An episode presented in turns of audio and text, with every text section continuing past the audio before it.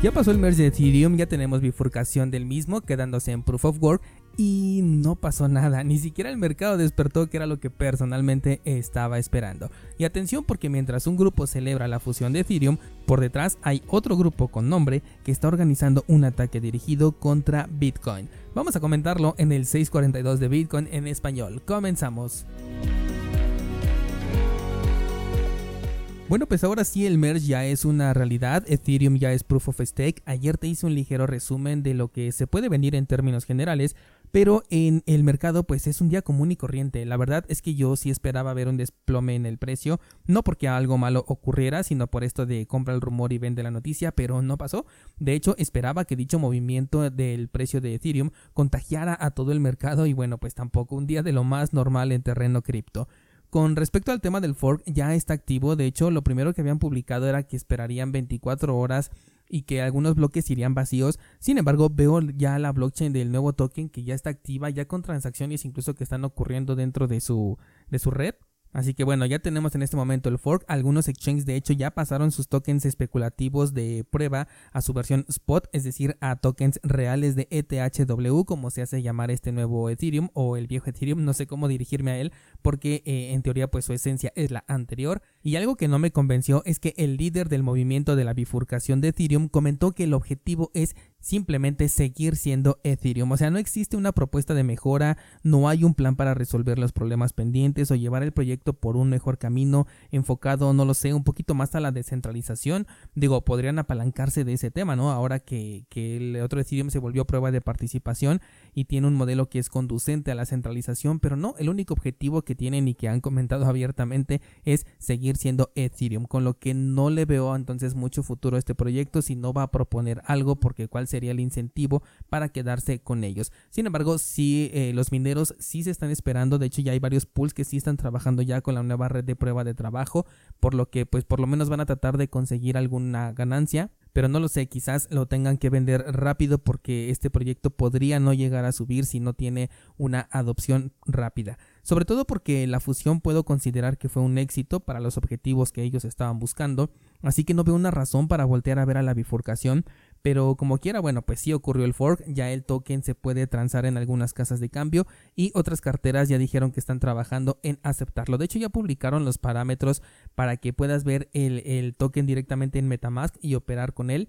Su precio es el que sí ha estado envuelto en mucha volatilidad y de hecho hasta se puede encontrar en diferentes precios dependiendo del exchange que revises. Creo que si no se ha prestado al arbitraje porque se podía, seguramente es porque no se han de permitir los retiros en estas casas de cambio o bien depósitos en otros que apenas tienen su versión todavía especulativa y no la versión spot, dependiendo por supuesto del exchange que se esté hablando porque pues algunos ya lo implementaron y otros todavía no. Lo que sí me di cuenta es que en algunos podías encontrar el token incluso al doble de precio con respecto a otros y por eso hablo del arbitraje, porque en uno lo vi creo en 11, en otro lo vi en 17 y en otro creo que estaba hasta en 22, o sea, sí había una diferencia bastante considerable. Así que bueno, de acuerdo a los objetivos que cada uno de estos dos proyectos se marcó, exitosa fusión para Ethereum y exitoso fork para los que lo organizaron. En ambos casos, este es apenas el primer paso y vamos a ver qué es lo que nos pueden ofrecer en el futuro cercano. Cambiando de tema, se está organizando un ataque dirigido hacia Bitcoin, el cual está liderado por Greenpeace y no sé, lo hace con escasos conocimientos o bien si lo hace con la intención de generar únicamente ruido porque no creo que esta petición cobre alguna clase de fuerza. Y es que a raíz del merge de Ethereum, Greenpeace lanzó una eh, petición para Fidelity Investments, o sea, una empresa estadounidense de gestión de activos y fondo de pensiones, para que esta empresa tome medidas para reducir la huella de carbono producida en la red de Bitcoin. La petición además incita a la gente a que le exija a la directora de esta empresa a que Bitcoin cambie su código para que utilice menos energía. Descentralizado, no sé qué decirte bien con esta nota y es que eh, la petición no tiene ni pies ni cabeza, o sea, le hacen la petición a una empresa como si Bitcoin dependiera de una empresa y luego de esta y después le hacen el llamado para que la gente le exija a una persona que tome medidas para que se cambie el código de Bitcoin. No tiene ningún sentido. Esta petición no es nueva. De hecho, em, aprovecharon el tema del merge para volver a sacarla, pero si no me equivoco la cubrimos hace un par de meses y hasta había dinero involucrado en el que están llamando a personajes populares que se han visto por alguna por algún tema involucrados en el sector cripto para que apoyen esta iniciativa y es totalmente incoherente. Bitcoin es de código abierto, así que si lo que ellos quieren es cambiar el código, pues simplemente lo pueden hacer, pero se ve que este no es su objetivo. Tampoco quieren que exista un Bitcoin verde porque ellos también lo podrían crear. Lo que quieren es que eh, extrañamente una persona convenza a un consenso distribuido de una petición personal por parte de un grupo que dice ser pro planeta verde.